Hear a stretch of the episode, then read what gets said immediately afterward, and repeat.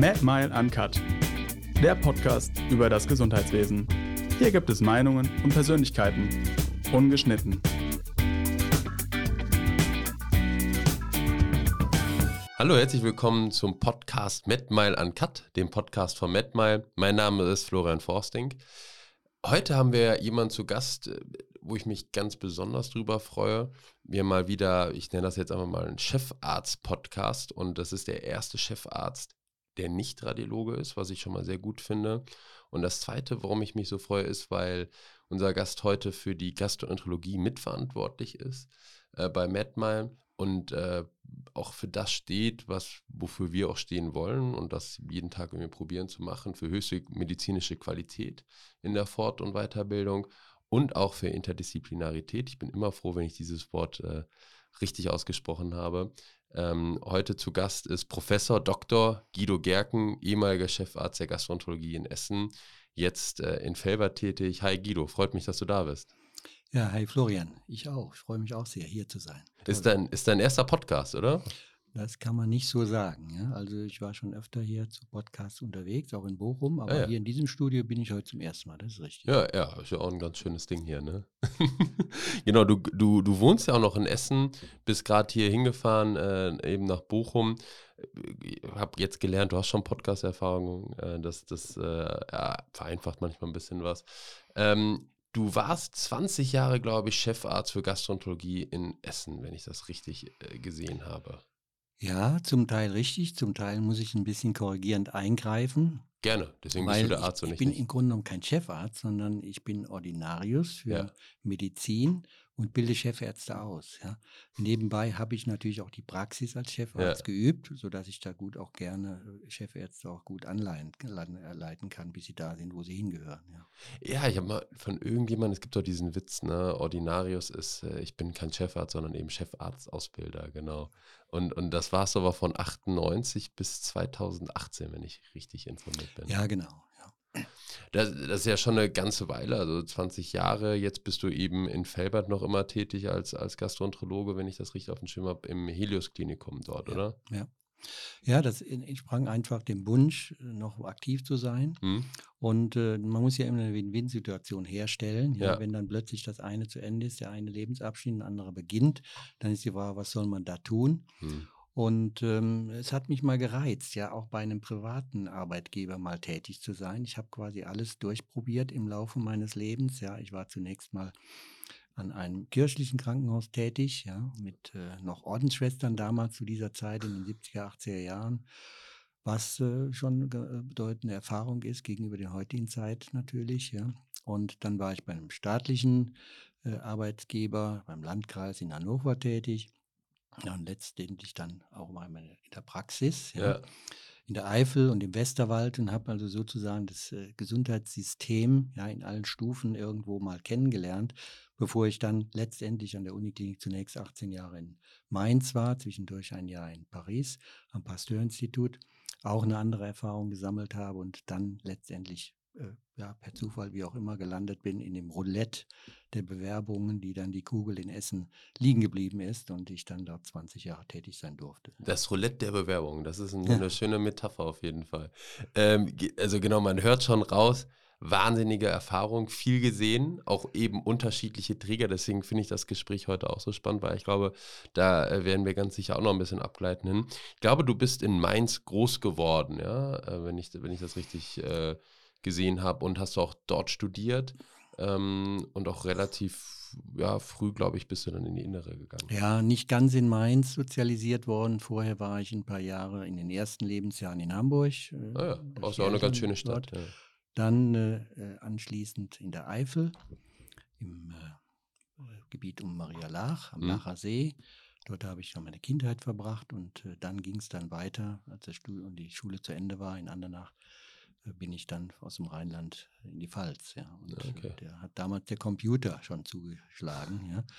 Und äh, dieses Verfahren des Numerus Clausus, Also das, das- war das erste Jahr, wo es Numerus Clausus gab. Nein, Man konnte echt? nicht mal einfach so irgendwie hingehen, sondern musste sich bewerben über Numerus Du, Clausus. du warst der erste Jahr, ja, ja, wo es der ein erste NC gab. Ja, ja, das war. Wie, wie war das? Früher hat man einfach gesagt, hey, ich will das studieren, wahrscheinlich Angebot und Genau, man Nachfrage hat irgendwie noch ja, gepasst. Wenn okay. Plätze waren, ist man geblieben, wenn nicht, ist man so weitergezogen.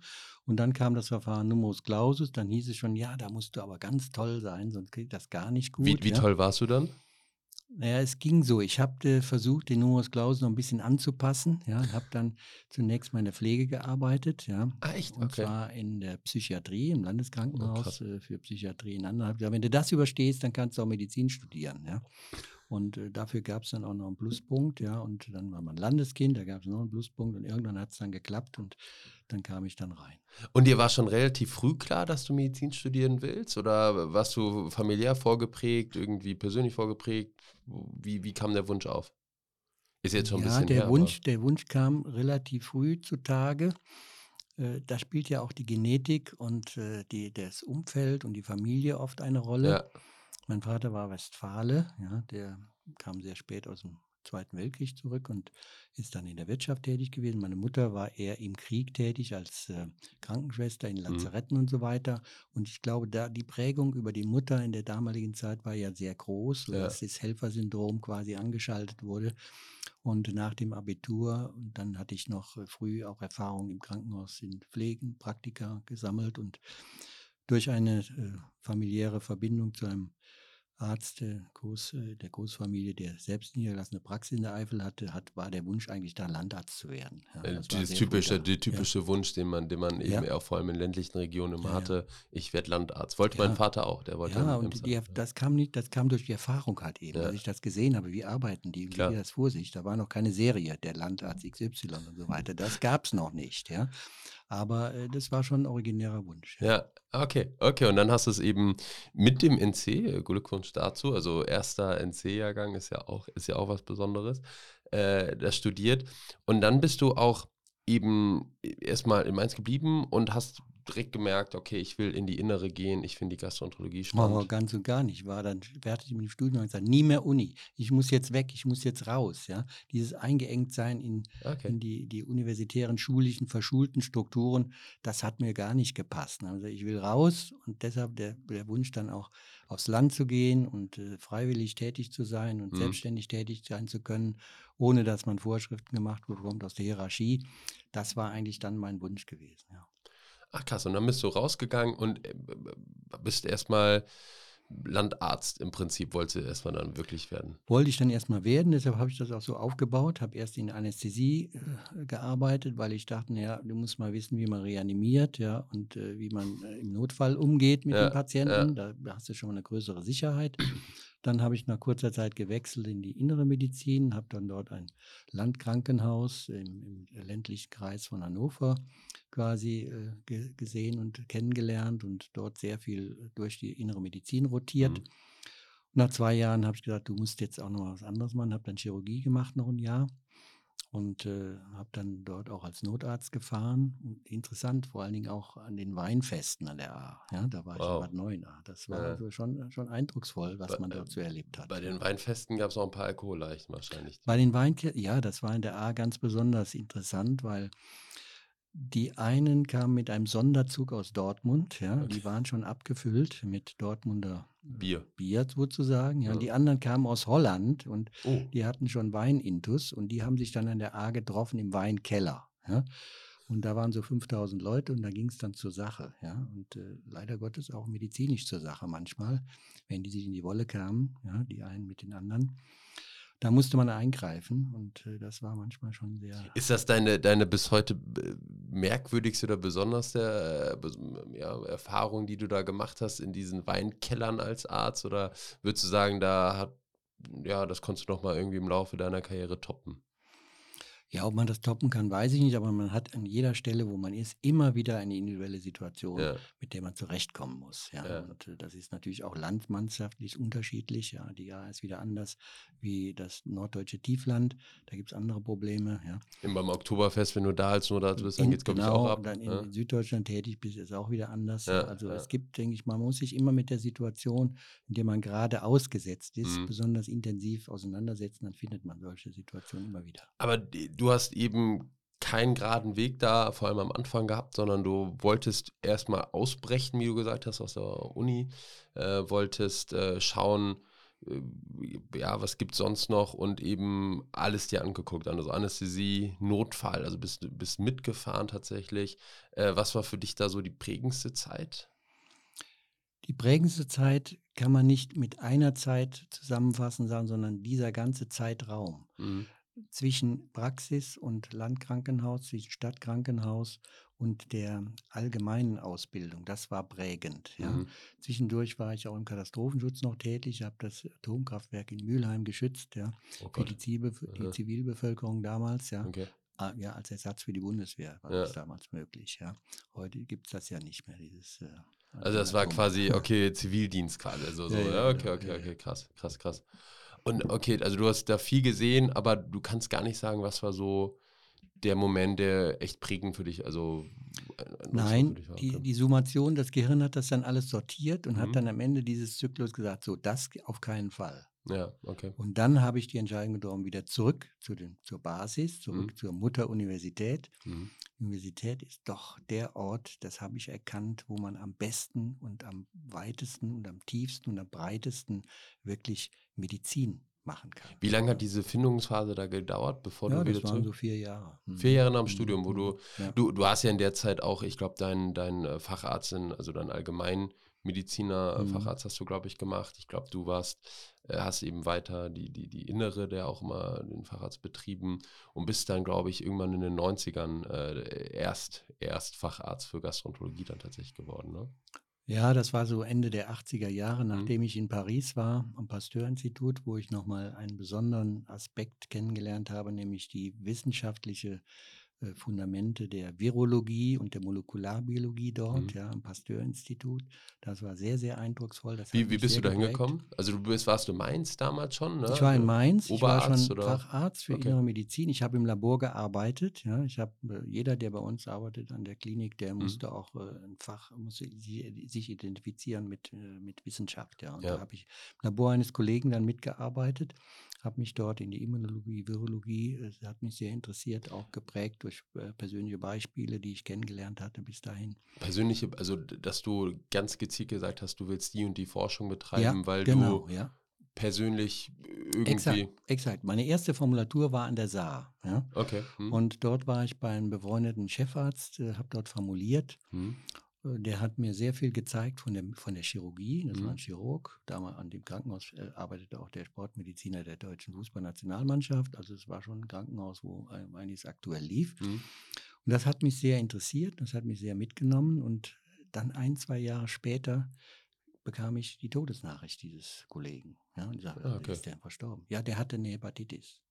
Ah, Hepatitis A oder B oder Ja, B. B, also B. typisch chirurgisch. ne? Typisch chirurgisches Problem. Wahrscheinlich hat er das seine ganze Laufbahn mitgeschleppt. Hm. Und am Ende, da gab es ja nichts, keine Therapie und gar nichts in Ja. den 70er, 80er Jahren. Ja. Insofern hat ihn dann aus dem Ende des Beruf, vor Ende des Berufslebens noch aus dem Leben äh, quasi katapultiert. Ja. Durch Wow. diese, durch ein Leberversagen der Hepatitis B ohne Alternative. Das das ist ja das kann so nicht bleiben. Da Ja. muss was passieren. Und da- das war der ich Grund, einfach- das war dann- war, okay. das war der Auslöser, weshalb ich dann an der Uni gesagt habe, da gibt es hier eine virologische Forschung und wie kann ich da weitermachen? Ach krass, also das war wirklich so ein, ein Punkt, äh, Ja. der, dich dann schon nachhaltig Das beeinflusst hat mich hat. emotional sehr ergriffen, ja, und Mhm. da habe ich gesagt, da möchte ich gerne weiter forschen. Wow, krass. Also das ist ja echt äh, sehr persönlich, ne, dass man dann äh, Ja. von so persönlich ergriffen wird. Ähm, und dann hast du eben da dein Feld gefunden, bist ja, in, in dem Feld, jetzt greifen wir ein bisschen vorweg, bist ja bis zum Schluss, also bis jetzt äh, auch geblieben. Ja, du, du bist ja der, der Leber und der Hepatologie immer sehr, sehr treu geblieben.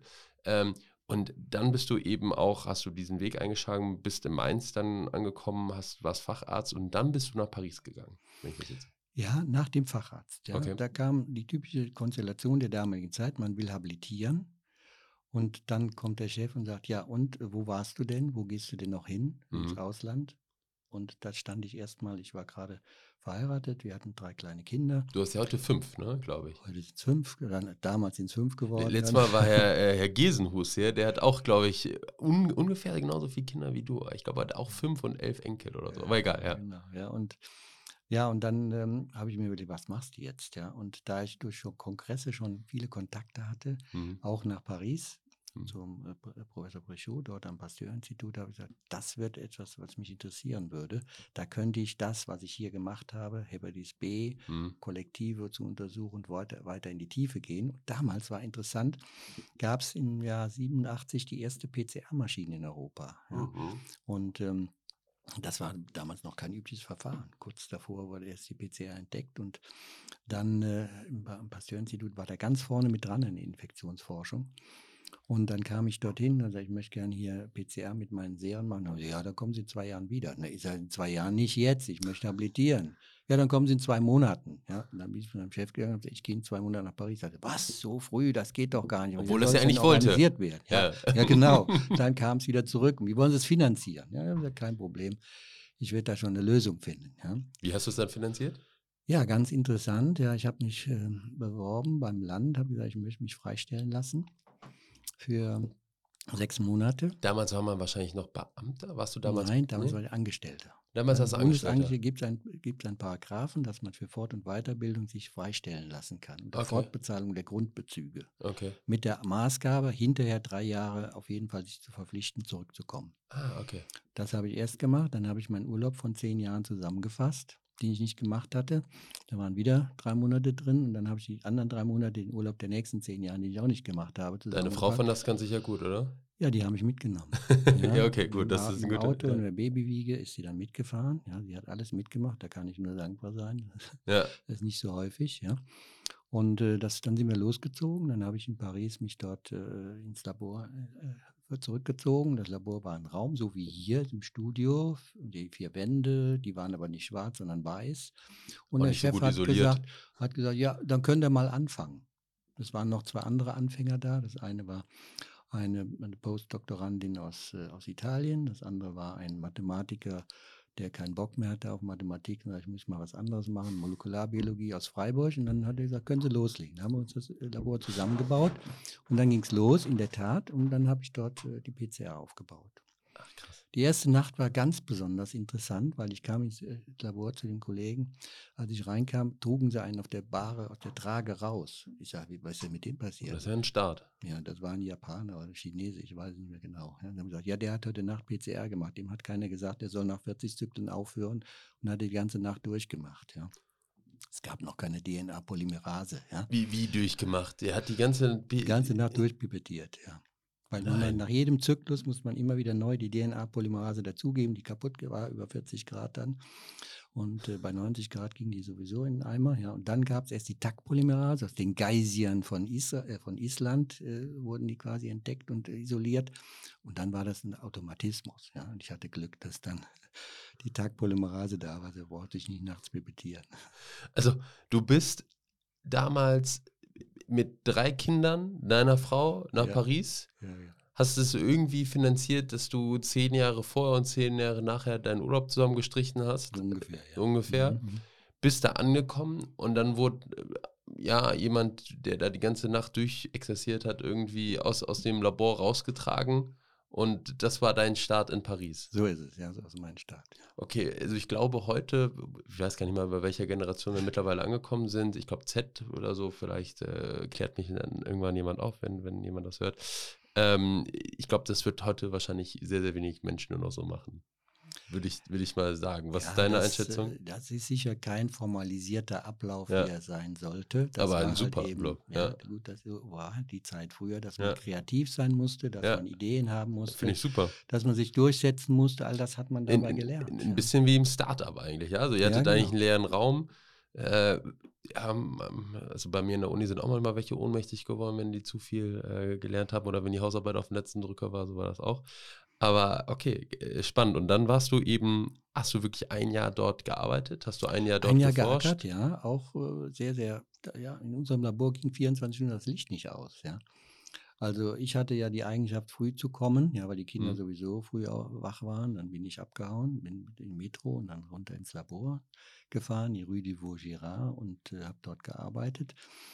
Und äh, zu dem Zeitpunkt war noch kein, kein Franzose im Labor. Ja, die kamen ja später, sodass ich die erste PCR-Zyklus laufen lassen konnte, bevor die kamen.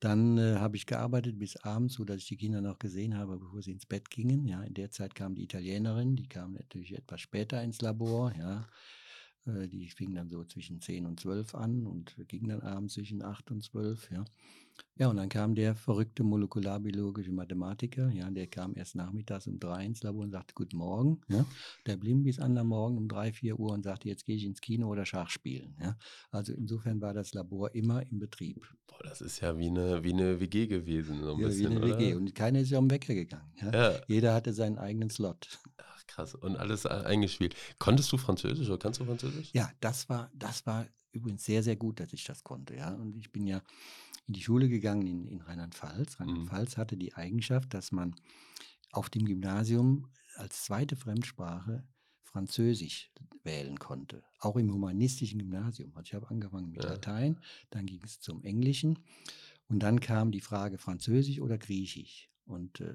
alle Lehrer haben gesagt, nein, hier humanistische Schule, hier muss man Griechisch lernen. Und meine Eltern haben gesagt, nein, der Junge macht Französisch. Ja. Und das, dadurch habe ich dann am, zum Abitur auch Französisch äh, beherrscht. Ja.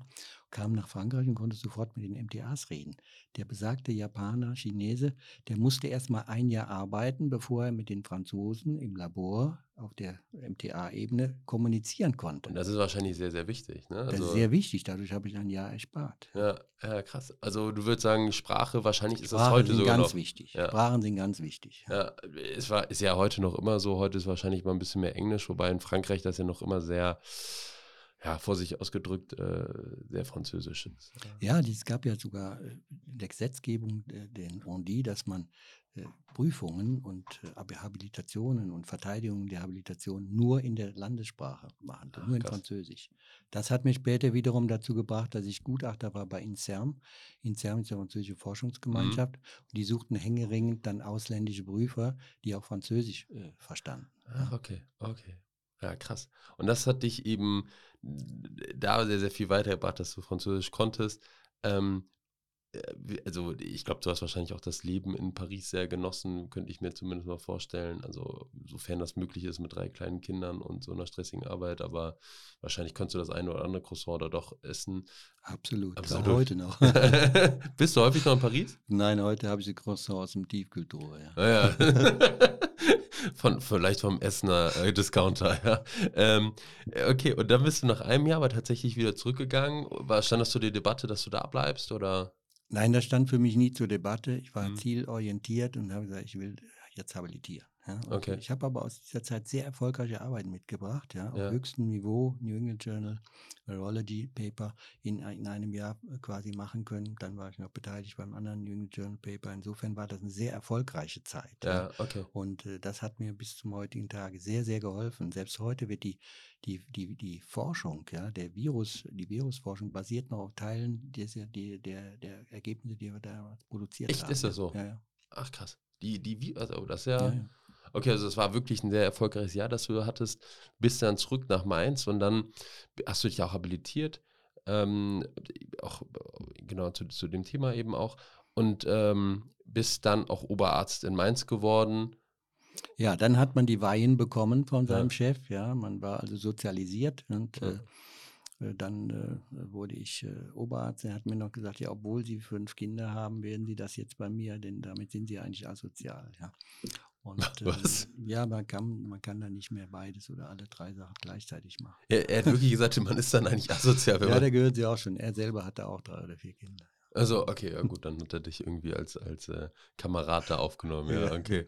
Und dann bist du Oberarzt geworden und dann kam eben 98 der Ruf nach Essen. Wie, wie äh, muss man sich auch bewerben? Gibt es eine Bewerbungsliste? Das ist, glaube ich, heute alles Ja, die. Bewerbungsphase ist auch wieder ein ganz besonderer ja. Abschnitt im Leben. Ja? Also das geht dann mal sehr intensiv. Es ist bei jedem anders. Ja? Ich würde sagen, Bewerben ist wie, wie russisch Roulette. Ja? Das heißt, man weiß nie, wo die Kugel liegen bleibt. Ja? Mhm. Und man wundert sich, warum und wieso. Da darf man gar nicht hinterfragen. Es ist halt passiert und ich kann nur sagen, man muss glücklich sein, wenn man zu den Seltenen gehört, die es schaffen, dann in diesem Roulette äh, auf die Kugel zu kommen, die ja für einen vorgesehen ist. Das ist aber schon ein deutlich anderer Job, den man dann hat. Ne? Also als Ordinarius, als, als Chefarzt, Ausbilder und eben als äh, noch junger Oberarzt, der unfassbar viel forscht, wie du es beschrieben hast, auch teilweise nur ins Labor geht. Ähm, das ist, glaube ich, ein, ist, glaube ich, das ist wahrscheinlich ein sehr, sehr viel politischerer Job und zweitens wahrscheinlich auch sehr, sehr viel administrativer, oder? Du warst ja, es ist ein viel umfassenderer mhm. ja, Job und ich würde sagen, dass der Begriff Job passt hier überhaupt nicht, sondern ich würde sagen, dass das Wort Berufung, das deutsche Wort Berufung, das ist eigentlich das, was das Ganze beschreibt. Okay. Man muss bereit sein, sich einzusetzen in mehreren Bereichen. Klinik, Forschung und Lehre und das parallel. Mhm. Und das ist die Kunst und das ist die Herausforderung. Und dafür muss man die Grundlagen mitbringen, ja, mhm. wie ein Olympiateilnehmer, der äh, lange trainiert haben muss, um dieses dann am Ende zu schaffen. Ja, du hast eigentlich einen Dreikampf, keinen Zehnkampf. Du hast mindestens einen Dreikampf. Es gibt noch andere Kämpfe, ja. Grabenkämpfe, ja, okay. genau, aber die drei musst du zumindest als Voraussetzung beherrschen, damit du ein Ticket bekommst, um einzutreten. Ja. Und, und darauf hattest du aber auch Lust. Also du ja, darauf hatte ich ganz großen Bock. Ich wollte diese Einheit, Klinikforschung und Lehre, wirklich gemeinsam beherrschen. Okay, okay. Und dann bist du eben 98 hingegangen und hast ja auch in der Zeit einiges aufbauen können, würde ich jetzt mal sagen. Ja? Also in den 20 Jahren kann man ja auch mm, einiges gestalten. In der Tat, das war eine ganz große Herausforderung und äh, so eine Fakultät funktioniert ja generationsübergreifend. Ja? ja das heißt, es das ist eigentlich das Spannende. Schon, ne? Das ist das mhm. Spannende dabei. Es sind, gibt dort schon einige etablierte Kollegen, die äh, gewisse Visionen haben. Mhm. Und mhm. ähm, das war in Essen damals eine Aufbruchzeit. Mhm. Ende der, äh, der 90er Jahre, eine Aufbruchszeit in die moderne Medizin und äh, in die Fokussierung der Medizin. Und diese Fokussierung bedeutet, dass eine Universitätsklinik sich auf bestimmte Bereiche konzentrieren und fokussieren muss. Und da war damals äh, der, die Ansage, dass Essen sich fokussieren wird auf Transplantation, Herzkreislauf und, und Tumoronkologie. Also insofern waren das die drei großen Schwerpunkte, denen sich die ganze Fakultät verpflichtet gefühlt hat. Und so wurden dann die Berufungen auch etwas strukturiert, dass diese äh, Themenbereiche quasi abgedeckt sind auf höchstem Niveau, auch äh, wissenschaftlich und äh, in der Lehre und der Forschung und der Klinik natürlich. Ja. Gibt's, das ist ja bei jedem, das ist, funktioniert ja in Zyklen. Ne? Also ich glaube, ein paar erfahrenere treten ab, dann kommen neue eben und dann wird das ganze Klinikum nochmal ein bisschen neu ausgerichtet. Ein bisschen wahrscheinlich wie bei einer, wie bei einer Sportmannschaft, wo eben ja. Ja, lange ein Zyklus war mit den und den Spielern, die das und das immer gut gemacht ja. haben und dann kommen neue. Ja, auch das ist ganz interessant. Ja, der Sport ist in der Tat eine gute Analogie dazu. Es gibt Sportmannschaften, die werden alle zwei Jahre ausgetauscht. Mhm. Und äh, es funktioniert Der HSV, immer noch Schalke, nicht. Ja. Ja. funktioniert immer noch nicht. Ja. Es gibt andere, die sind äh, solide über Jahre und Jahrzehnte, tauschen jedes Jahr ein, zwei aus und mhm. die Basis bleibt, die Struktur bleibt erhalten.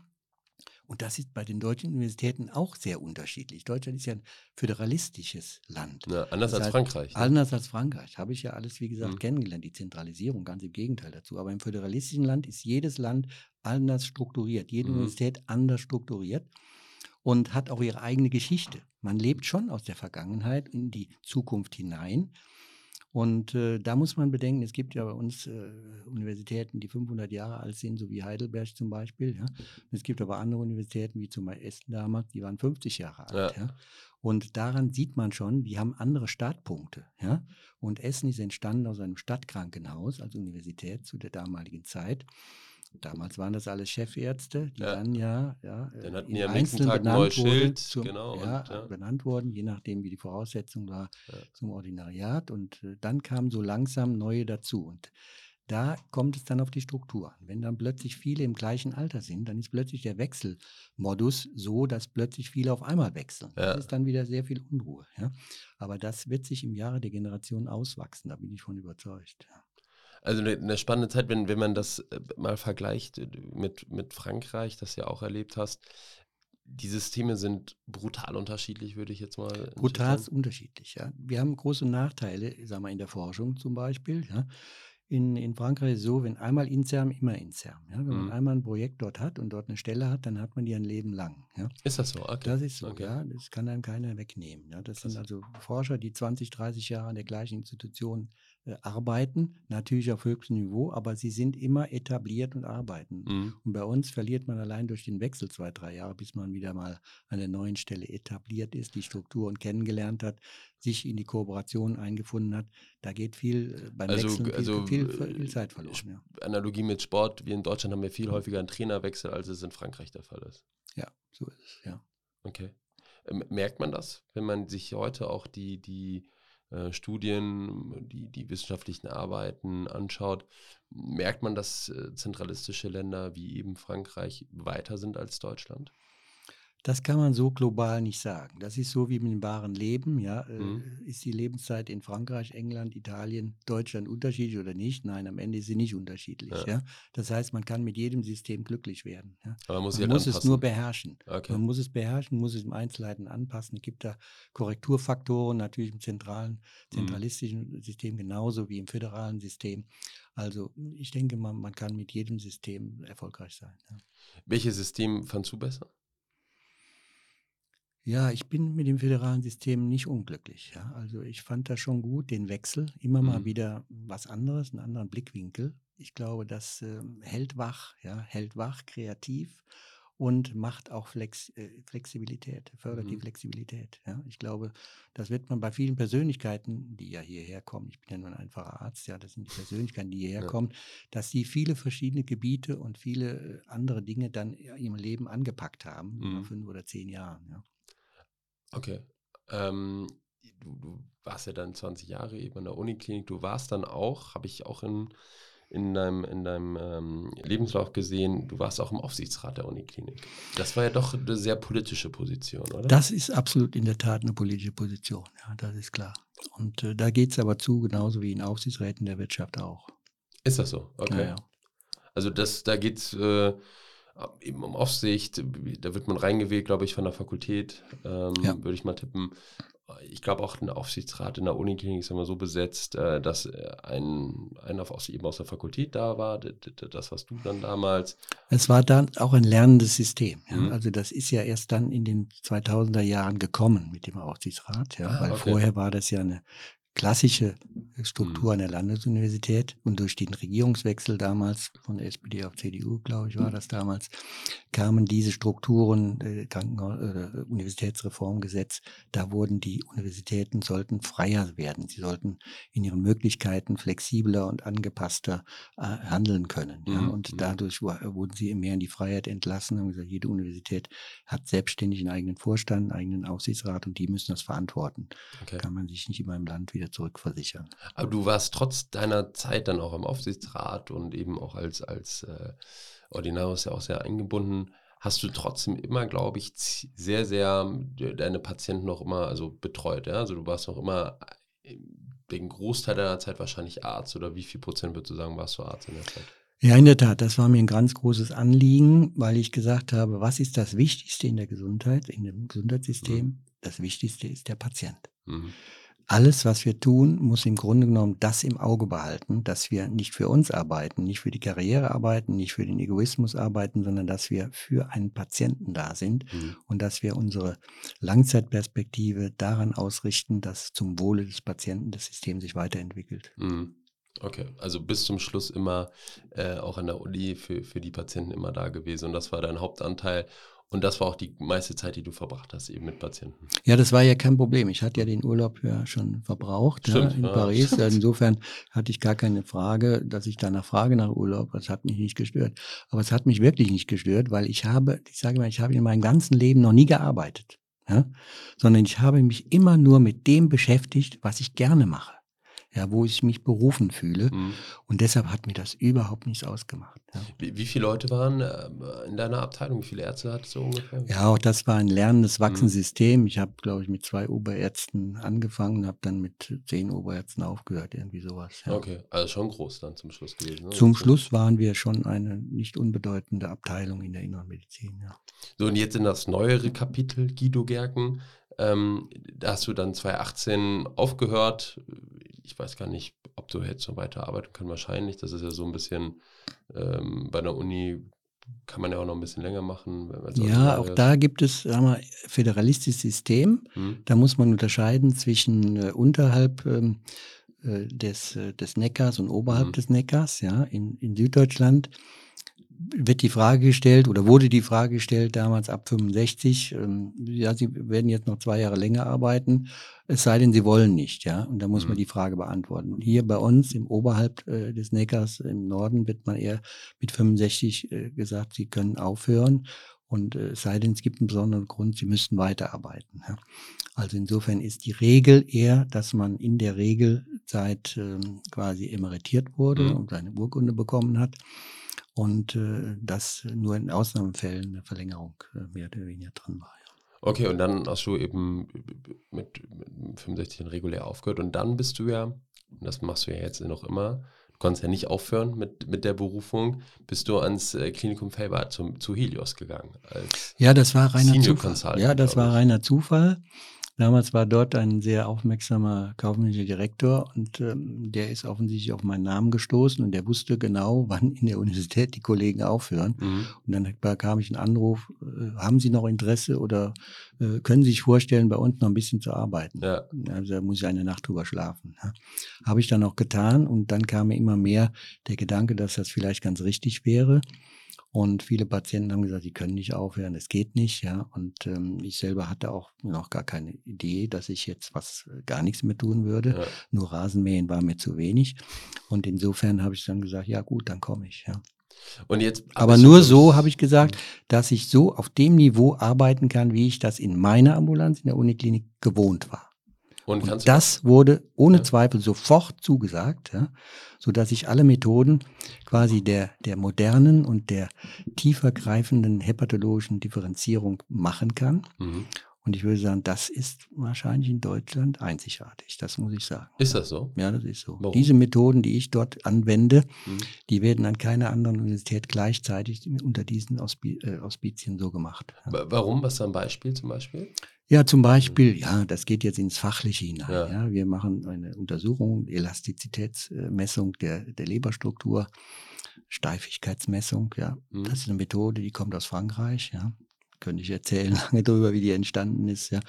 Und äh, diese Steifigkeit ist eine indirekte äh, sonografische Methode, die wird nur an wenigen Krankenhäusern, äh, Universitätskliniken in Deutschland durchgeführt, weil die KV und die ähm, ja, die, die, äh, die, das Gesundheitssystem das hier bei uns nicht finanziert im Rahmen der, Ah, krass. der, Okay. äh, der Gesundheitsleistung. Ja, das ist ja bis heute nicht der Mhm. Fall. Das sind Ausnahmefälle. Da muss man sich schon entscheiden, ob man investiert in diese Methode oder nicht. Mhm. Die andere Methode ist die sogenannte dynamische semi-quantitative Leberfunktionsmessung. Mhm. Die wird, glaube ich, an keinem anderen Krankenhaus in dieser Verbindung so gemacht, wie wir das gemacht haben. Wir haben das dann auch wissenschaftlich gemacht. Mhm. Wir haben Arbeiten dazu publiziert, Vergleiche gemacht, Abgleichungen gemacht zur Histologie, Abgleichungen gemacht zur Elastographie und daraus einen neuen Algorithmus entwickelt, noch unter Essener Bedingungen. Den habe ich dann dort äh, quasi etabliert, umgesetzt. In Ja. Felbert dann. Okay. Ja. Mhm. Also eine gute Entscheidung, dass du da hingegangen bist. ja, im Nachhinein würde ich sagen, genau das Richtige. Ja. Mhm. Hast du die Urlaubstage damals, die du für Frankreich aufgeben musstest, irgendwie zurückbekommen in Felbert? Ja, ich habe brutal meine Arbeitszeit erstmal äh, reduziert, Okay. ja, von Ja. 80 Wochenstunden auf 40. Und äh, Also dann, eine normale Woche dann im Prinzip für viele. Ja, und habe gesagt, ich kann nur drei Tage mir vorstellen, die Sprechstunde zu machen. Mhm. Und äh, leider Gottes ist das äh, wachsend, aber ich achte drauf, dass es nicht zu viel wird. Ja, Okay, sonst kriegst du Ärger zu Hause wahrscheinlich. ja sonst wäre der Rasen zu lang. Ja. du hast das ja schon am Anfang gesagt, du warst äh, bei, beim kirchlichen zum Golfspielen vielleicht. Da kann man besser putten, wenn der Rasen kurz ist. Das, Ja, ist, ist genau. wichtig.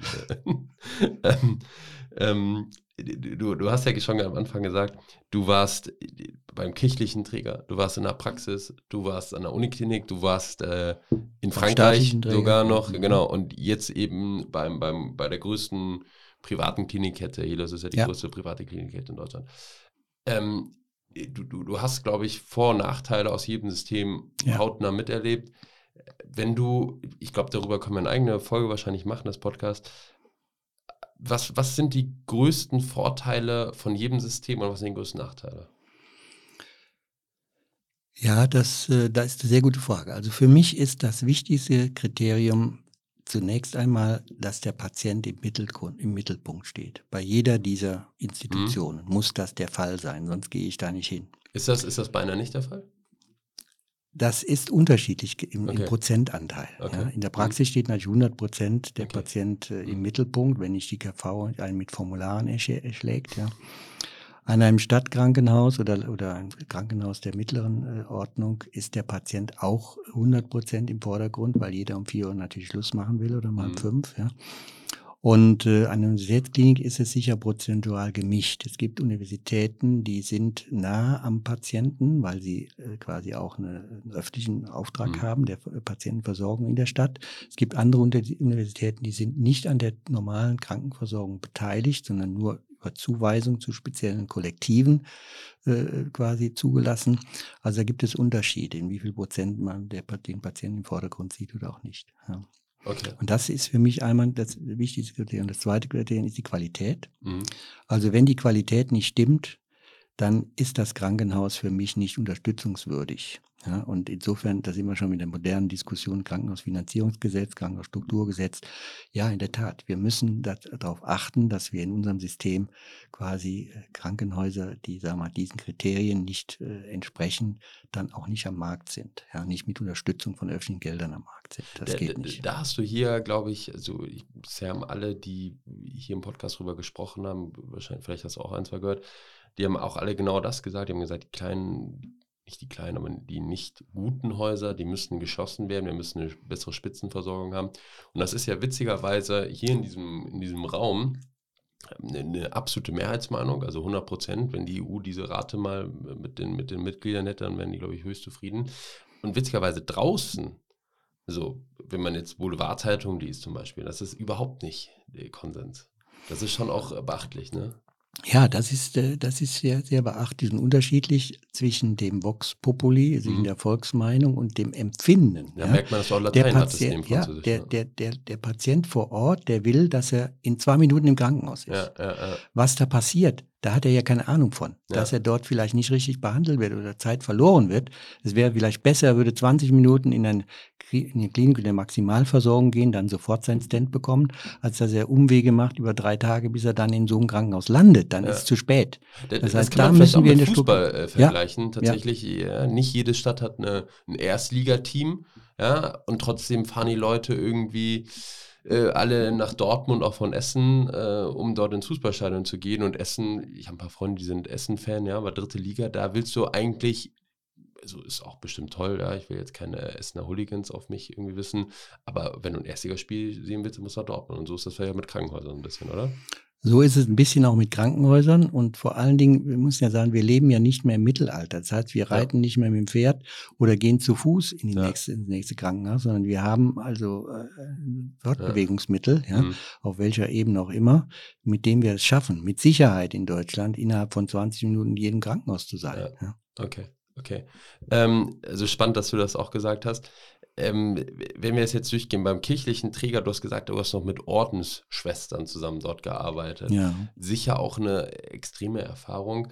Was waren da, was war da der größte Vorteil im Vergleich zu den anderen ähm, Arbeitgebern, die du hattest? Ja, also war das vielleicht dort wirklich, dass der Patient extrem im Mittelpunkt stand, weil christlich geprägt war, Ordensschwestern und man sich extrem um Patienten gekümmert hat? Kann das sein? Ja, das hat einen guten Punkt erwischt. Ja, das war mit Sicherheit der Fall, dass der Patient unbedingt im Mittelpunkt stand dieser, dieser Ordensgemeinschaft und die Kontinuität der, der Versorgung Ja, auf der pflegerischen Ebene Hm.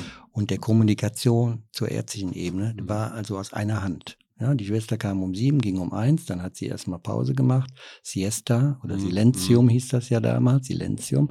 Um vier stand die wieder auf der Matte bis abends um sieben. Da war Kontinuität von morgens bis abends, jeden Tag. Da war wahrscheinlich auch gut, dass du Latein hattest, fällt mir ein, ne? Bei Ja. den. Also dafür brauchst du Latein und Frankreich Französisch. Also deine Eltern haben alles richtig gemacht. Haben Aber okay. gemacht, ja. ja, die haben vieles richtig gemacht. Ja, und deswegen nicht hier. Aber okay. Äh, Und, und das würdest du sagen, eben die Kontinuität da, wahrscheinlich auch in der Führung und alles Mögliche. Das hat dieses Krankenhaus. Wo hast du da eine, eine Schwäche gesehen, wenn du das sagen willst? Ja, die Schwäche ist sicher, dass man nicht die finanziellen Ressourcen und die qualitativen Möglichkeiten hat, eine High-End-Medizin zu betreiben. Okay. Ja. Hm? Das war schon Versorgungsmedizin, ja, so wie sie auf dem Land halt sein sollte oder in einer kleineren Stadt sein sollte, das ist klar, aber High-End-Medizin war das nicht. Also, das ist nichts, wo du jetzt nochmal hingegangen wärst. Nein, auf keinen Fall. Okay. Also, äh, siehst du da noch eine Zukunft für diese Krankenhäuser? Ja, ich glaube schon, wir müssen ein hierarchisches äh, System entwickeln, von der Barfußmedizin über die Versorgungsebene, mittlere Versorgungsebene bis zur High-End-Medizin. Okay. Und äh, da gehören solche Krankenhäuser schon hin. Ja, wir können nicht in jedem Stadt eine Uniklinik aufmachen. Ja. Das stimmt, das stimmt. Okay. Und dann warst du in der Praxis. Ich glaube, das ist ein bisschen ähnlich wie, ja, also kommt immer auf die Praxis an. Natürlich. Ja, das ist brutale Versorgungsmedizin. Das hat sich heute natürlich komplett geändert. Ja. Mhm. Das, was ich damals alleine gemacht habe, das machen heute drei. Ja. Ja, Also auch in der Praxis Ja. und im Ordinariat genauso. Okay, okay. Und dann eben ähm, bei, bei Helios, was ja eigentlich sehr spannend ist, das Gesundheitssystem wird ja gerade extrem privatisiert, Ja. hat man teilweise das Gefühl, wobei das äh, ja auch, muss man mal die Schlagzeilen weglassen, im, im Großen und Ganzen ja äh, noch immer sehr, ja, also wenig private Träger drin sind, aber trotzdem Helios einer der größten. Ähm, äh, vor allem bei Private Equity hört man immer Schlechtes drüber oder viel. Das ist auch sicher viel Emotionalität, die drin ist. Wie würdest du Helios da beschreiben? Also ist klar, du kannst jetzt nicht schlecht über deinen Arbeitgeber sprechen, aber du beschreibst es Nein, halt ich habe da keine gut. Probleme, weil er Mhm. ist ja nicht mein Arbeitgeber, ich bin ja nur Senior Consultant. Ah ja, okay. Und ich bin völlig frei in meiner Entscheidung, Sehr völlig mhm. frei in meiner Tätigkeit. Mhm. Und wenn ich morgen aufhören möchte, dann höre ich morgen auf. Ja. Ja. und, und umgekehrt, wenn er sagt, machen Sie Urlaub, sage ich, ich mache dann Urlaub, wenn ich das für Ja. richtig halte. Ja. Ja, also ja. ich habe da keine Abhängigkeiten. Ja. Aber ich muss unterm Strich sagen, das, hat, das Experiment dort tätig zu sein, hat sich für mich sehr, sehr positiv entwickelt. Und äh, ich finde es sehr gut, dass neben der Qualität, die dort in diesen Häusern Mhm. gewachsen ist, vorher war es ein Stadtkrankenhaus mit ganz schlechtem Ruf, heute ist ein Privatkrankenhaus mit sehr gutem Ruf. Ja. Ja. Das hat sich durch die Struktur der Helios-Philosophie, der ökonomischen und der gezielten Krankheitsversorgung signifikant verbessert. Ja. Das zeigt eben, Privatisierung bringt auch Gutes. Eben Bringt auch Gutes, rein, ja. Vor Ja, allem ja. in Häuser, die vielleicht nicht es wird kein Euro waren. vergeudet. Jeder Euro, der, der gesehen Mhm. wird, wird einmal umgedreht, Ja. bevor er ausgegeben wird. Ja. Und das ist durchaus nicht schlecht. Ja, ja, vor allem, weil wir ja auch nicht äh, ja, die größten Kapazitäten teilweise Ja. haben. Ja? Also das, das muss man natürlich immer sehen. Also äh, wenn du jetzt so ein Ranking machen würdest, äh, war das vielleicht ein bisschen unfair, aber ähm, wenn man die Stärken wahrscheinlich aus allen irgendwie zusammennehmen würde, dann hätte man das ideale Krankenhaus. Also Patienten. Ich glaube auch, das, das wäre vielleicht sogar der Konsens. Man müsste sich an einen runden Tisch setzen Mhm. mit allen Trägern Hm. und müsste dann das versuchen, das Beste rauszufiltern. Ja. Ja, die Erfahrung der Krankenhäuser, das Beste herauszufiltern. Die Uni ist natürlich unschlagbar stark Mhm. in der Forschung und unschlagbar stark auch in der, in der, in der Übermittlung von Wissen, Mhm. ja, in der Lehre. Und die könnten aber sicher in der Krankenversorgung noch einige Details vielleicht besser machen, wenn man sich auf andere äh, einlässt. Und umgekehrt, ein solches Privater, der könnte mal lernen, was es bedeutet, auch zusätzlich die Lehre anzubieten, zusätzlich Forschung zu machen. Auch der könnte da noch einiges Positiver entwickeln. Aber da bin ich bei Helios, äh, denke ich mal, überzeugt, dass sie das auf dem Schirm haben. Ja. Und bisher hatten sie eine sehr gute, sehr gute Führung durch De Meo, der, der das äh, quasi aus Italien mitgebracht hat, der sehr ko- unkonventionell und kreativ quasi Helios nach oben Ist jetzt ja gebracht hat. ausgetauscht worden ne, mit dem. Mit dem Ja, genau, da kommen wir jetzt in die Politik, der. Wirtschaftspolitik, ja, Ja. weil du sagst auch äh, mit dem Ruf und so weiter, das hat was mit Fresenius und der weltweiten Aufstellung dieses, dieses Konzerns zu tun. Mhm. Und da, da brechen zwei Persönlichkeitsprofile aufeinander, die nicht mehr zusammenpassen. Und äh, das sind Machtspiele, die dort eine Rolle spielen. Und der, der mächtiger ist, wird sich immer durchsetzen, ist klar. Okay, okay. Also äh, spannend. Ich glaube auch zu, zu Fresenius, äh, vielleicht kriegen wir Herrn Möller mal, mal als, als äh, Gast hier hin. Das wäre ganz spannend. Ähm, okay, aber das ist eigentlich ein schönes Wort, das du gesagt hast, eben Konsens schaffen und äh, wenn man beides irgendwie alle vier, fünf ja, Träger irgendwie die besten Eigenschaften rausnimmt, dann hätte man wahrscheinlich das ideale Krankenhaus geschaffen. So. Ähm, du bist ja, ja, ohne jetzt irgendwie ketzerisch zu sagen, schon ein erfahrenerer Arzt. Also du, du hast ja irgendwie jetzt eine lange Laufbahn schon hinter dir.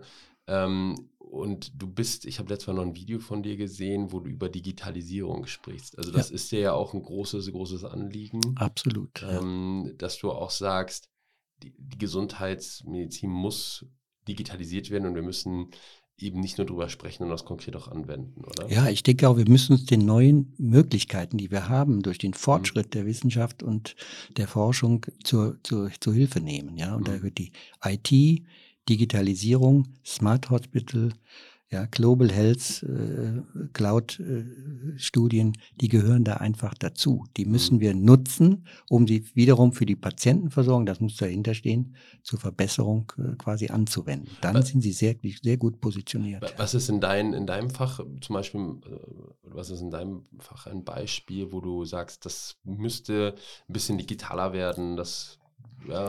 Ja, das fängt in, in, in, in, unserer, in unserem Gebiet quasi bei der Aufnahme an okay. und hört bei der Entlassung auf. Ja? Mhm. Das heißt, wir brauchen, wir könnten zum Beispiel vorstellen, dass wir ChatGTP äh, nutzen, um zum Beispiel Arztbriefe äh, quasi zu formulieren. Ja? Mhm. Das wird ein Projekt sein, was nächstes Jahr vielleicht in die Realität umgesetzt wird. Ich glaube, da ist auch die Uniklinik Essen mit beteiligt an solchen Projekten. Das wäre ein Fortschritt. Ja? Der Patient bekommt bei der Entlassung schon seinen fertigen Brief mit und hat dann die Information in der Hand und kann seine Praktiker, seinen Praktiker sofort quasi informieren. Okay. Ja. Oder die Möglichkeit des Tunnelungs von, von radiologischen Befunden. Ja. Mhm. Irgendwo wird im Land irgendwo ein Bild aufgenommen und das kann getunnelt werden an die Uniklinik, kann in der Tumorkonferenz einen Tag später eingesetzt werden und dem Patienten die, die, die, die Umsetzung in die Praxis, in die, in die, in die Therapie verkürzen. Ja. Mhm. Das sind Riesenchancen, die da auf uns zukommen. Und ja. die Tunnelung, also das wird der größtenteils schon gemacht, aber eben immer noch nicht komplett flächendeckend. Ja. Also es gibt noch immer Praxen oder kleinere Krankenhäuser, die, die mit CDs eben arbeiten und mit Taxifahrern, die die herbringen müssen, was ja eigentlich ähm, echt Wahnsinn ist, dass man auf der einen Seite ChatGPT hat und auf der anderen Seite noch CD-ROMs. Ähm, das ist so wie mit der I-Akte. Ja. Seit 20 Jahren wird darüber genau. diskutiert und äh, vielleicht im nächsten Jahr kommt sie dann. Da, da, sind viele Akten auf die I-Akte draufgegangen, auf jeden Fall. Du, und ein anderes ganz großes Pro Projekt von dir ist ja äh, der NRW Gastroenterologie Club, so nenne ich den immer. Ne? Also die ja. Vereinigung, der, da habt ihr jetzt 400 Leute drin und da sieht man auch wieder ein großes Interesse von dir. Das ist, glaube ich, eben Fort- und Weiterbildung. Ja, das ist, glaube ich, ein ganz, ja. ganz großes Interesse. Ja, ich denke auch im Sinne der Qualitätsverbesserung, der, der Schaffung von Qualitätskulturen brauchen wir disziplinübergreifende, sektorenübergreifende Versorgung. Ja. ja. Und das heißt, es muss eine nahtlose Zusammenarbeit vom Internisten oder vom niedergelassenen Arzt über den Krankenhausarzt zur Universitätsklinik und wieder zurück möglich sein. Ja. Dann, dann haben wir, dann gewinnen wir Zeit, dann machen wir Effizienz. Mhm. Ja.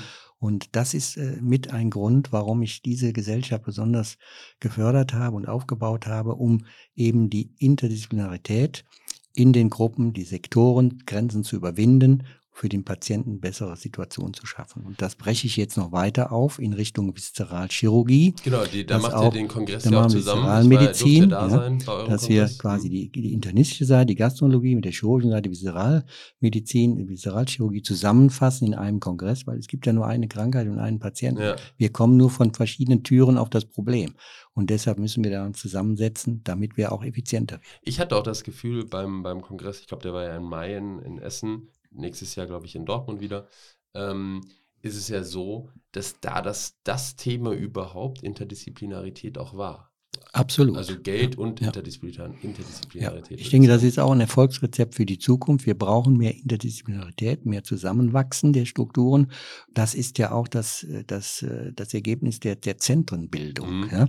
Und äh, wir haben Zentren für Tumorzentren, wir haben für Transplantationszentren, für Infektionszentren, ja, damit alle Beteiligten an einer Entscheidung, alle zusammen, gemeinsam, wie auch immer, virtuell, hybrid oder persönlich eine schnelle Entscheidung, eine richtige Entscheidung, eine bessere Entscheidung für die Patienten treffen können. Okay. Du, du hast ja auch extrem viel Erfahrung eben gesammelt diese Jahre und äh, glaube ich, äh, ganz am Anfang, bevor die Aufnahme losging, hast du gesagt, naja, ähm, von oben lässt sich irgendwie besser gucken als im Urwald unten drin oder sowas. Ja? Äh, ja. du, also du, du hast, äh, du hast es so toll gesagt, ich habe echt hier gelacht erst. Ähm, das ist ja bei dir jetzt auch, du hast ja irgendwo eine Vogelperspektive mittlerweile drin und kannst so die letzten Jahrzehnte ja ganz gut sehen. Wie würdest du sagen, hat sich die Medizin weiterentwickelt? Was ist dein Ausblick? Ja, also ich muss ja auch wieder ein bisschen da widersprechen. Ich sehe mich immer noch als Kämpfer im Urwald, ja, sondern sehe eher die Vogelperspektive, sehe ich, sag mal, für die modernen Strukturen. Mhm. IT, äh, Chat, GPT, Künstliche Intelligenz, das sind Strukturen, die sind in der Vogelperspektive oben drüber. Mhm. Ja. Mhm. Wenn sie angewendet werden, im Moment gibt es da noch Kollateralschäden, wenn hier und da was nicht funktioniert. Während der, der Einzelkämpfer im Urwald, der muss sich mit Bauchgefühl voranbewegen, mhm. ja, im wahrsten Sinne mit Bauchgefühl, den richtigen Weg finden. Und zwischen diesen beiden Ebenen, da müssen wir quasi äh, Verbindungen schaffen, ja. Okay. Und äh, dass der, der im Urwald steht, von den ganzen äh, Dingen, die die Drohne sieht, äh, ja, Kenntnis hat und dem dem Weg dann besser findet und besser aufnehmen kann und der von unten auch nach oben Signale geben kann, ob sie richtig liegen mit ihren Entwicklungen oder nicht. Ich glaube, da muss auch die Zusammenarbeit zwischen der allgemeinen globalisierten Sichtweise mit der individualisierten und personalisierten Sichtweise vor Ort in Einklang gebracht werden. Ich glaube, das ist die Herausforderung für die Zukunft, ja, dass wir noch mehr Individualisierung und Personalisierung zum Wohl unserer Patienten schaffen können durch die neuen Strukturen. Und das, genau, das eben auch durch neue Strukturen ja. und neue technologische Möglichkeiten. Ja, unbedingt. Sei ja. das eben eine E-Akte oder am besten eine digitale mhm. Akte, ja, nicht nur elektronisch, sondern. Ja, ich sage immer auch ein, ein, anderer Spruch von mir, es ist ja, künstliche Intelligenz ist ja im Grunde Machine Learning, ja, ist ja Etikettenschwindel, ja. ja. Das ist ja keine Intelligenz, sondern es ist Machine Learning. Und äh, noch ist die natürliche Intelligenz besser als die künstliche Intelligenz. Ja, ich, ich glaube, da rufe ich gleich Felix Hinz an und frage den mal, auf das Eis traue ich mich nicht mehr, weil ich glaube, das geht gerade irgendwie äh, exponentiell so hoch. Ja. Aber genau, ja, also. Ja, das äh, ist ja wichtig, dass Reibung entsteht ja, ja, zwischen diesen beiden Ebenen. Und durch die Reibung gibt es dann wieder Energie und die Energie bringt uns voran. Das hast du schön gesagt. Zu, zum, zum Abschluss noch, obwohl das eigentlich ein schöner Abschlusssatz war. Ähm, es gibt ja, also ich habe die, stelle die Frage häufig, ich habe mir die nicht selbst ausgedacht. Ähm, was würdest du sagen im Gesundheitssystem, wo alle gerade falsch liegen, wo du ganz sicher bist, du hast ja da schon eigentlich eine bessere Idee als der Mainstream, der gerade rumläuft. Was müsste verändert werden? Was siehst du komplett anders als die Mehrheit? Ja, das ist eine schwierige Frage. Die kann man sicher nicht in der Sekunde äh, so beantworten mit einer schlüssigen und klaren äh, Zielsetzung, was dabei rauskommt. Aber was mir, was mir ganz wichtig wäre und wo wir uns weiterentwickeln müssen, ist in der persönlichen Entwicklung des Gesundheitssystems. Ich sage immer, wir haben zu viele Mediziner und zu wenig Ärzte. Und daran müssen wir arbeiten. Das ist bisher noch nicht gelungen, ja, das äh, so hinzukriegen von Ministerium über die Universitätsklinik bis in die Landarztpraxis, diesem, diesem Grundsatz da nachzukommen. Okay. Mehr Ärzte und bessere Mediziner oder umgekehrt, ja. Okay, das, das, war, das war wirklich ein schönes Schlusswort. Guido, ich glaube, wir haben ganz, ganz viel abgehandelt heute hier von äh, eben einer Stelle in Frankreich, wo du alle deine Urlaubstage für 20 Jahre insgesamt gestrichen hast, ja, äh, wo du ja trotzdem eine glückliche Familie hast mit fünf Kindern, äh, noch mehr der gleichen Frau. Also von daher glaube ich, hast du ganz, ganz viel in deinem Leben richtig gemacht. Ähm, spannende Einblicke auch mit dem Vergleich der, der, der Systeme und ein super Ausblick. Ähm, ja, ich glaube, die Erfahrung, die, die du mitbringst, ist, ist äh, auch teilweise einzigartig, vor allem in deinem Fach auch. Deswegen ganz, ganz vielen Dank, dass du heute hier warst. Ich hoffe, dir hat Spaß gemacht. Also mir hat es wahnsinnig viel Spaß gemacht, war toll mit dir. Du machst das ganz fantastisch, ja. Du bist der Vielen geborene Dank. Entertainer, Moderator und was auch immer, ja. Also da könntest du auf jeden Fall professionell, würde ich keine keine Probleme haben, dass du da immer einen Job findest. Ja, das ist gar keine Frage. Erstmal machen wir noch zusammen Madmal und dann, danach schauen wir mal, ja, oder? Und dann verbessere ich noch mein Handicap, dann komme ich wieder. Ja, ich glaube, du hast ein besseres als ich. Also, wer noch Guido Gerken live und, und äh, nicht live, on demand und als Video sehen kann, Guido hat jetzt schon mehrere Videos bei Madmal auch online und äh, ja, macht das grandios. Die Gastroenterologie machst du da ganz groß. Ähm, jetzt würde ich sagen, haben wir genug uns gegenseitig gelobt und äh, genau, wir, wir verabschieden uns jetzt heute hier. Vielen Dank, Guido, und danke fürs Zuhören. Ciao, ciao. Danke. Das war MedMile Uncut. Lust auf mehr? Schaut gerne auf medmile.de oder unseren Social Media Kanälen vorbei.